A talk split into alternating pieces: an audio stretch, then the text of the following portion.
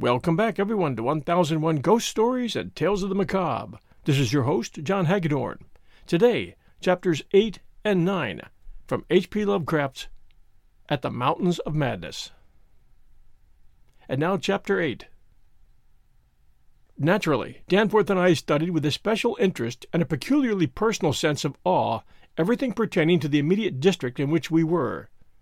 Of this local material there was naturally a vast abundance and on the tangled ground level of the city we were lucky enough to find a house of very late date whose walls, though somewhat damaged by a neighboring rift, contained sculptures of decadent workmanship carrying the story of the region much beyond the period of the Pliocene map whence we derived our last general glimpse of the pre-human world.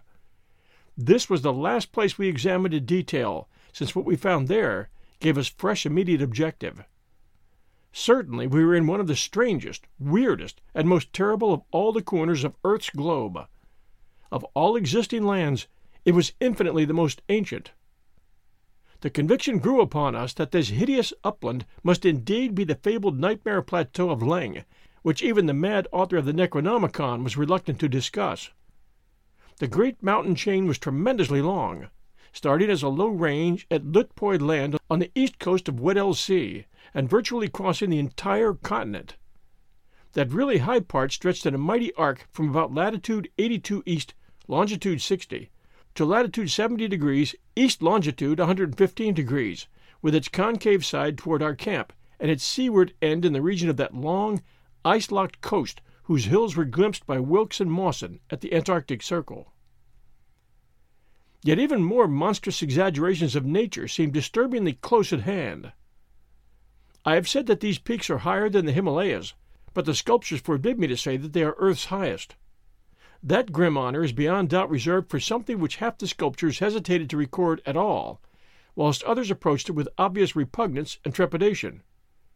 It seems that there was one part of the ancient land, the first part that ever rose from the waters after the earth had flung off the moon and the old ones had seeped down from the stars, which had come to be shunned as vaguely and namelessly evil.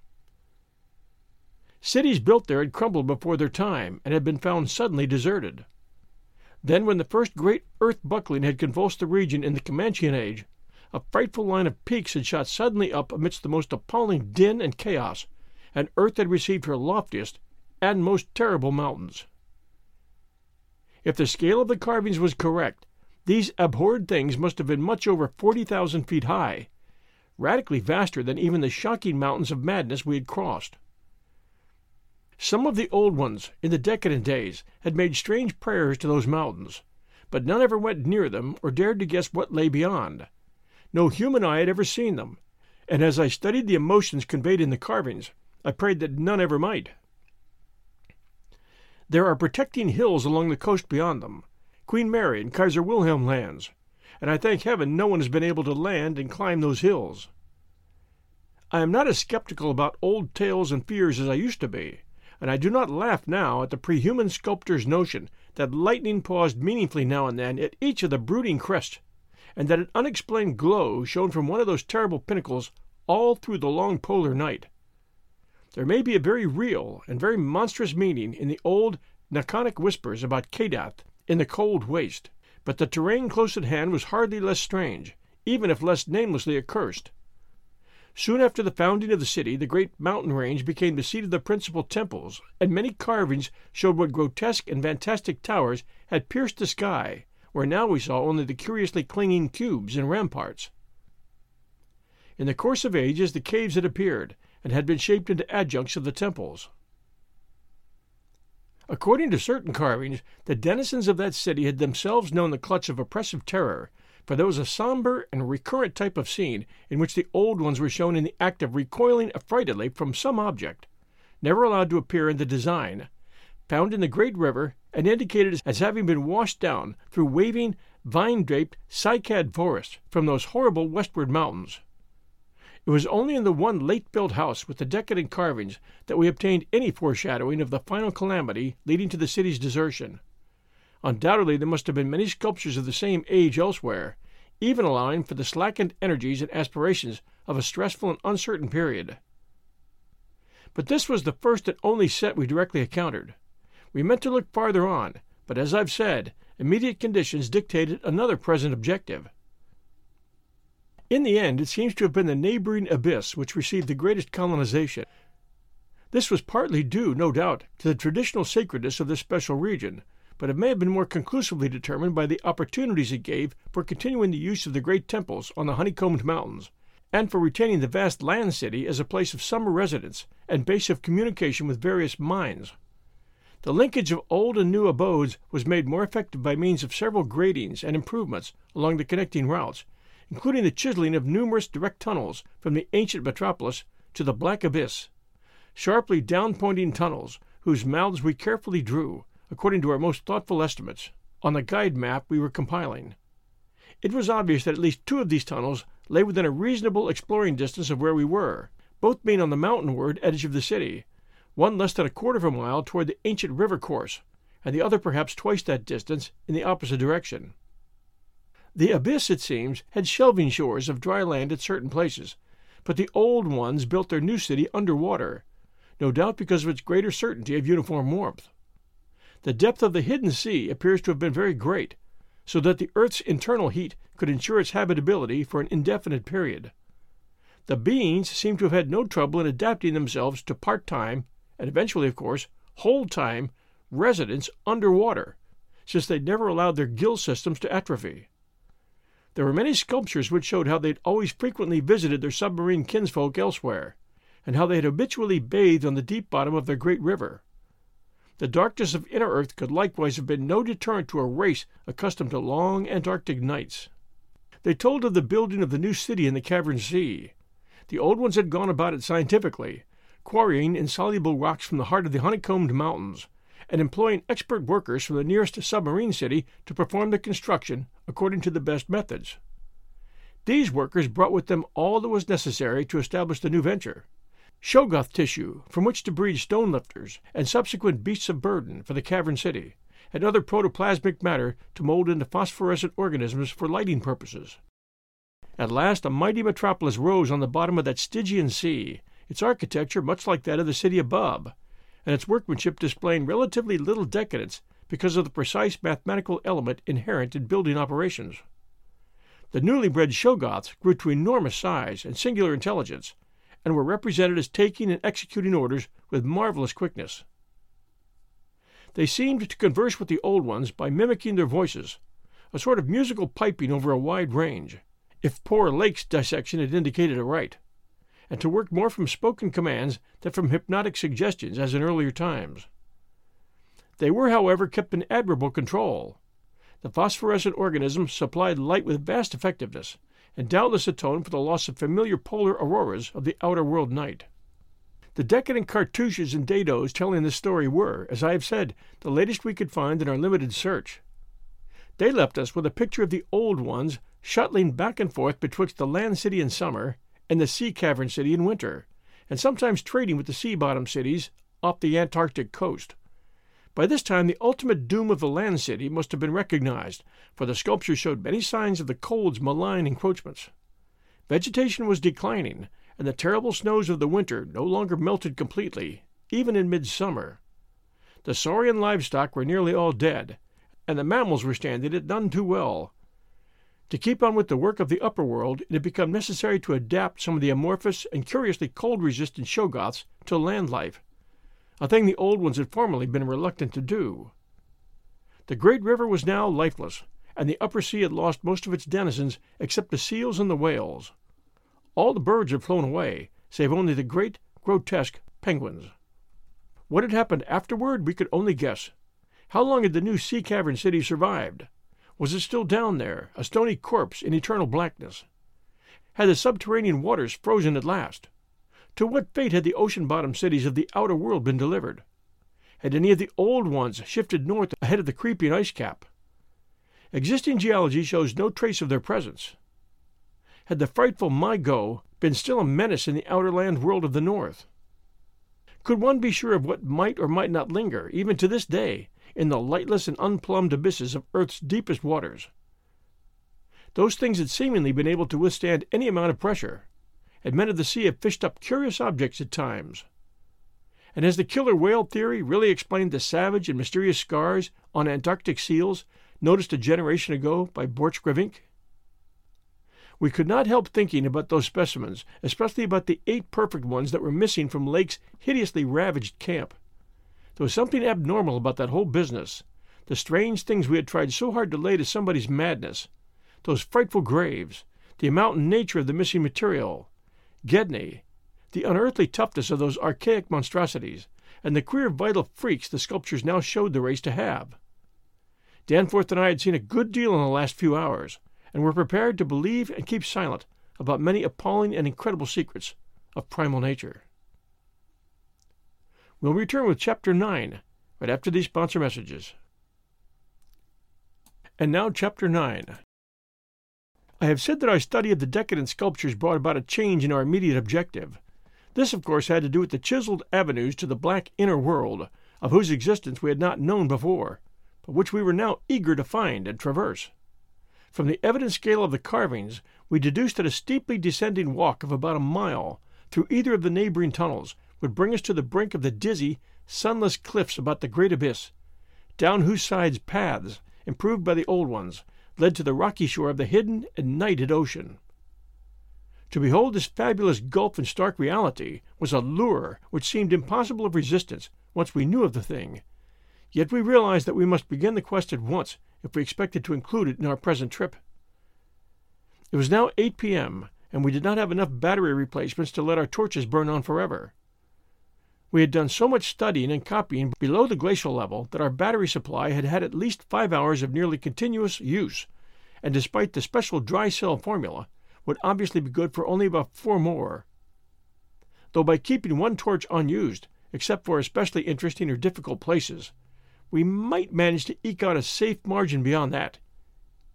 It would not do to be without a light in these cyclopean catacombs. Hence, in order to make the abyss trip, we must give up all further mural deciphering. Of course, we intended to revisit the place for days and perhaps weeks of intensive study and photography, curiosity having long ago got the better of horror. But just now we must hasten. As we threaded our dim way through the labyrinth with the aid of map and compass, traversing rooms and corridors in every stage of ruin or preservation, clambering up ramps, crossing upper floors and bridges, and clambering down again, encountering choked doorways and piles of debris, hastening now and then along finely preserved and uncannily immaculate stretches, taking false leads, and retracing our way, in such cases removing the blind paper trail we had left, and once in a while striking the bottom of an open shaft through which daylight poured or trickled down, we were repeatedly tantalized by the sculptured walls along our route. Many must have told tales of immense historical importance, and only the prospect of later visits reconciled us to the need of passing them by. As it was, we slowed down once in a while and turned on our second torch. If we had had more film, we would certainly have paused briefly to photograph certain bas reliefs, but time consuming hand copying was clearly out of the question. Shortly before 8:30 p.m., Danforth's keen young nostrils gave us the first hint of something unusual. If we had had a dog with us, I suppose we would have been warned before. At first we could not precisely say what was wrong with the formerly crystal pure air, but after a few seconds our memories reacted only too definitely. Let me try to state the thing without flinching. There was an odor, and that odor was vaguely, subtly, and unmistakably akin to what had nauseated us upon opening the insane grave of the horror poor Lake had dissected. Of course, the revelation was not as clearly cut at the time as it sounds now. There were several conceivable explanations, and we did a good deal of indecisive whispering. Most important of all, we did not retreat without further investigation, for having come this far, we were loath to be balked by anything short of a certain disaster. Anyway, what we must have suspected was altogether too wild to believe. Such things did not happen in any normal world. It was probably sheer irrational instinct which made us dim our single torch, tempted no longer by the decadent and sinister sculptures that leered menacingly from the oppressive walls, and which softened our progress to a cautious tiptoeing and crawling over the increasingly littered floor and heaps of debris. Danforth's eyes as well as nose proved better than mine, for it was likewise he who first noticed the queer aspect of the debris after we had passed many half choked arches leading to chambers and corridors on the ground level. It did not look quite as it ought after countless thousands of years of desertion, and when we cautiously turned on more light, we saw that a kind of swath seemed to have been lately tracked through it. The irregular nature of the litter precluded any definite marks, but in the smoother places there were suggestions of the dragging of heavy objects. Once we thought there was a hint of parallel tracks, as if of runners. That was what made us pause again. It was during that pause that we caught, simultaneously this time, the other odor ahead. Paradoxically, it was both a less frightful and more frightful odor. Less frightful intrinsically, but infinitely appalling in this place under the known circumstances. Unless, of course, Gedney, for the odor was the plain and familiar one of common petrol. Everyday gasoline. Our motivation after that is something I will leave to psychologists. We knew now that some terrible extension of the camp horrors must have crawled into this nighted burial place of the eons, hence could not doubt any longer the existence of nameless conditions, present or at least recent just ahead. Yet in the end, we did let sheer burning curiosity, or anxiety, or auto hypnotism, or vague thoughts of responsibility toward Gedney, or what not, drive us on. Danforth whispered again of the print he thought he had seen at the alley turning in the ruins above, and of the faint musical piping, potentially of tremendous significance in the light of Lake's dissection report, despite its close resemblance to the cave mouth echoes of the windy peaks, which he thought he had shortly afterward half heard from unknown depths below. I, in my turn, whispered of how the camp was left, of what had disappeared, and of how the madness of a lone survivor might have conceived the inconceivable. A wild trip across the monstrous mountains, and a descent into the unknown, primal masonry. But we could not convince each other, or even ourselves, of anything definite. We had turned off all light as we stood still, and vaguely noticed that a trace of deeply filtered upper day kept the blackness from being absolute. Having automatically begun to move ahead, we guided ourselves by occasional flashes from our torch. The disturbed debris formed an impression we could not shake off, and the smell of gasoline grew stronger. More and more ruin met our eyes and hampered our feet, until very soon we saw that the forward way was about to cease. We had been all too correct in our pessimistic guess about that rift glimpsed from the air. Our tunnel quest was a blind one, and we were not even going to be able to reach the basement out of which the abyssward aperture opened. The torch, flashing over the grotesquely carved walls of the blocked corridor in which we stood, showed several doorways in various states of obstruction, and from one of them the gasoline odor, quite submerging that other hint of odor, came with especial distinctness. As we looked more steadily, we saw that beyond a doubt there had been a slight and recent clearing away of debris from that particular opening. Whatever the lurking horror might be, we believed the direct avenue toward it was now plainly manifest. I do not think anyone will wonder that we waited an appreciable time before making any further motion. And yet, when we did venture inside that black arch, our first impression was one of anticlimax. For amidst the littered expanse of that sculptured crypt, a perfect cube with sides of about twenty feet. There remained no recent object of instantly discernible size, so that we looked instinctively, though in vain, for a further doorway. In another moment, however, Danforth's sharp vision had descried a place where the floor debris had been disturbed, and we turned on both torches full strength, though what we saw in that light was actually simple and trifling. I am none the less reluctant to tell of it because of what it implied, it was a rough leveling of the debris, upon which several small objects lay carelessly scattered, and at one corner of which a considerable amount of gasoline must have been spilled lately enough to leave a strong odor even at this extreme superplateau altitude. In other words, it could not be other than a sort of camp, a camp made by questing beings who, like us, had been turned back by the unexpectedly choked way to the abyss. Let me be plain.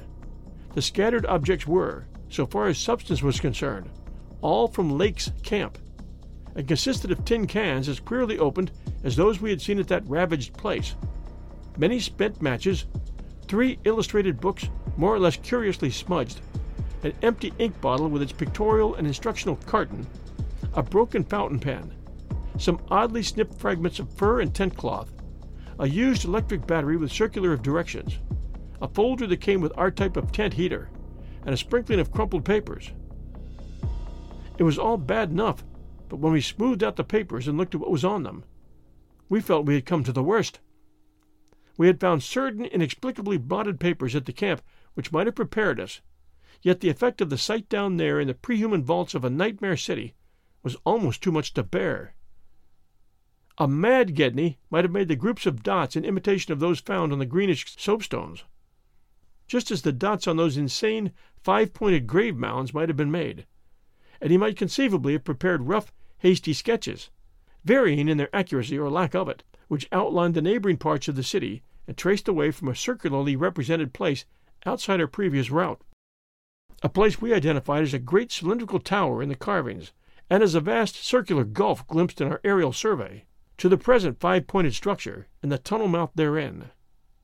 He might, I repeat, have prepared such sketches, for those before us were quite obviously compiled, as our own had been, from late sculptures somewhere in the glacial labyrinth, though not from the ones we had seen and used. But what the art blind bungler could never have done was to execute those sketches in a strange and assured technique perhaps superior, despite haste and carelessness, to any of the decadent carvings from which they were taken, the characteristic and unmistakable technique of the old ones themselves in the dead city's heyday. There are those who will say that Danforth and I were utterly mad not to flee for our lives after that, since our conclusions were now, notwithstanding their wildness, completely fixed and of a nature I need not even mention to those who have read my account as far as this. Perhaps we were mad, for have I not said those horrible peaks were mountains of madness? But I think I can detect something of the same spirit, albeit in a less extreme form, in the men who stalk deadly beasts through African jungles to photograph them or study their habits. Half paralyzed with terror though we were, there was nevertheless fanned within us a blazing flame of awe and curiosity, which triumphed in the end. Of course, we did not mean to face that, or those, which we knew had been there, but we felt that they must be gone by now. They would by this time have found the other neighboring entrance to the abyss, and have passed within, to whatever night black fragments of the past might await them in the ultimate gulf, the ultimate gulf they had never seen. Or if that entrance too was blocked, they would have gone on to the north seeking another. They were, we remembered, partly independent of light. Looking back to that moment, I can scarcely recall just what precise form our new emotions took, just what change of immediate objective it was that so sharpened our sense of expectancy. We certainly did not mean to face what we feared. Yet I will not deny that we may have had a lurking, unconscious wish to spy certain things from some hidden vantage point. Probably we had not given up our zeal to glimpse the abyss itself, though there was interposed a new goal in the form of the great circular place shown on the crumpled sketches we had found. We had at once recognized it as a monstrous cylindrical tower figuring in the very earliest carvings, but appearing only as a prodigious round aperture from above. Something about the impressiveness of its rendering, even in these hasty diagrams, made us think that its subglacial levels must still form a feature of peculiar importance. Perhaps it embodied architectural marvels as yet unencountered by us. It was certainly of incredible age according to the sculptures in which it figured, being indeed among the first things built in the city. Its carvings, if preserved, could not but be highly significant. Moreover, it might form a good present link with the upper world, a shorter route than the one we were so carefully blazing, and probably that by which those others had descended. At any rate, the thing we did was to study the terrible sketches, which quite perfectly confirmed our own, and start back over the indicated course to the circular place, the course which our nameless predecessors must have traversed twice before us. The other neighboring gate to the abyss would lie beyond that. I need not speak of our journey, during which we continued to leave an economical trail of paper, for it was precisely the same in kind as that by which we had reached the cul-de-sac, except that it tended to adhere more closely to the ground level and even descend to basement corridors. Every now and then we would trace certain disturbing marks in the debris or litter underfoot, and after we had passed outside the radius of the gasoline scent, we were again faintly conscious, spasmodically, of that more hideous and more persistent scent. After the way it branched from our former course, we sometimes gave the rays of our single torch a furtive sweep along the walls, noting in almost every case the well nigh omnipresent sculptures, which indeed seemed to have formed a main aesthetic outlet for the old ones. We now entered an open area where we could see mighty stone corbels and pillars here and there, but what we saw seemed inadequate to the function performed. The thing was excellently preserved up to the present top of the tower, a highly remarkable circumstance in view of its exposure, and its shelter had done much to protect the bizarre and disturbing cosmic sculptures on the walls. As we stepped out into the awesome half daylight of this monstrous cylinder bottom, fifty million years old, and without doubt the most primally ancient structure ever to meet our eyes, we saw that the ramp traversed sides stretched dizzily up to a height of fully sixty feet. This, we recalled from our aerial survey, meant an outside glaciation of some forty feet, since the yawning gulf we had seen from the plain had been at the top of an approximately twenty foot mound of crumbled masonry, somewhat sheltered for three fourths of its circumference by the massive curving walls of a line of higher ruins. It took us only a moment to conclude that this was indeed the route by which those others had descended, and that this would be the logical route for our own ascent, despite the long trail of paper we had left elsewhere. The tower's mouth was no farther from the foothills and our waiting plain than was the great terraced building we had entered, and any further subglacial exploration we might make on this trip would lie in this general region. Oddly, we were still thinking about possible later trips, even after all we'd seen and guessed. Then, as we picked our way cautiously over the debris of the great floor, there came a sight which for the time excluded all other matters. It was the neatly huddled array of three sledges in that farther angle of the ramp's lower and outward projecting course, which had hitherto been screened from our view. There they were, the three sledges missing from Lake's camp, shaken by a hard usage which must have included forcible dragging along great reaches of snowless masonry and debris, as well as much hand portage over utterly unnavigable places. They were carefully and intelligently packed and strapped, and contained things memorably familiar enough the gasoline stove, fuel cans, instrument cases, provision tins, tarpaulins obviously bulging with books, and some bulging with less obvious contents. Everything derived from Lake's equipment. After what we had found in that other room, we were in a measure prepared for this encounter. The really great shock came when we stepped over and undid one tarpaulin whose outlines had peculiarly disquieted us. It seems that others as well as Lake had been interested in collecting typical specimens for there were two here, both stiffly frozen, perfectly preserved, patched with adhesive plaster where some wounds around the neck had occurred, and wrapped with care to prevent further damage. They were the bodies of young Gedney and the missing dog. Join us next week Sunday night at 6 p.m. Eastern Time for chapters 10 and 11 as we near the dramatic end of At the Mountains of Madness by H.P. Lovecraft. This is your host and storyteller, John Hagedorn. This is 1001 Ghost Stories and Tales of the Macabre. We do appreciate reviews very much. And if you're enjoying our story, please do take a moment, especially you Apple listeners, and send us a kind review. Thank you. We'll be back next Sunday night at 6 p.m. Eastern. Until then, everyone, stay safe, and we'll be back soon.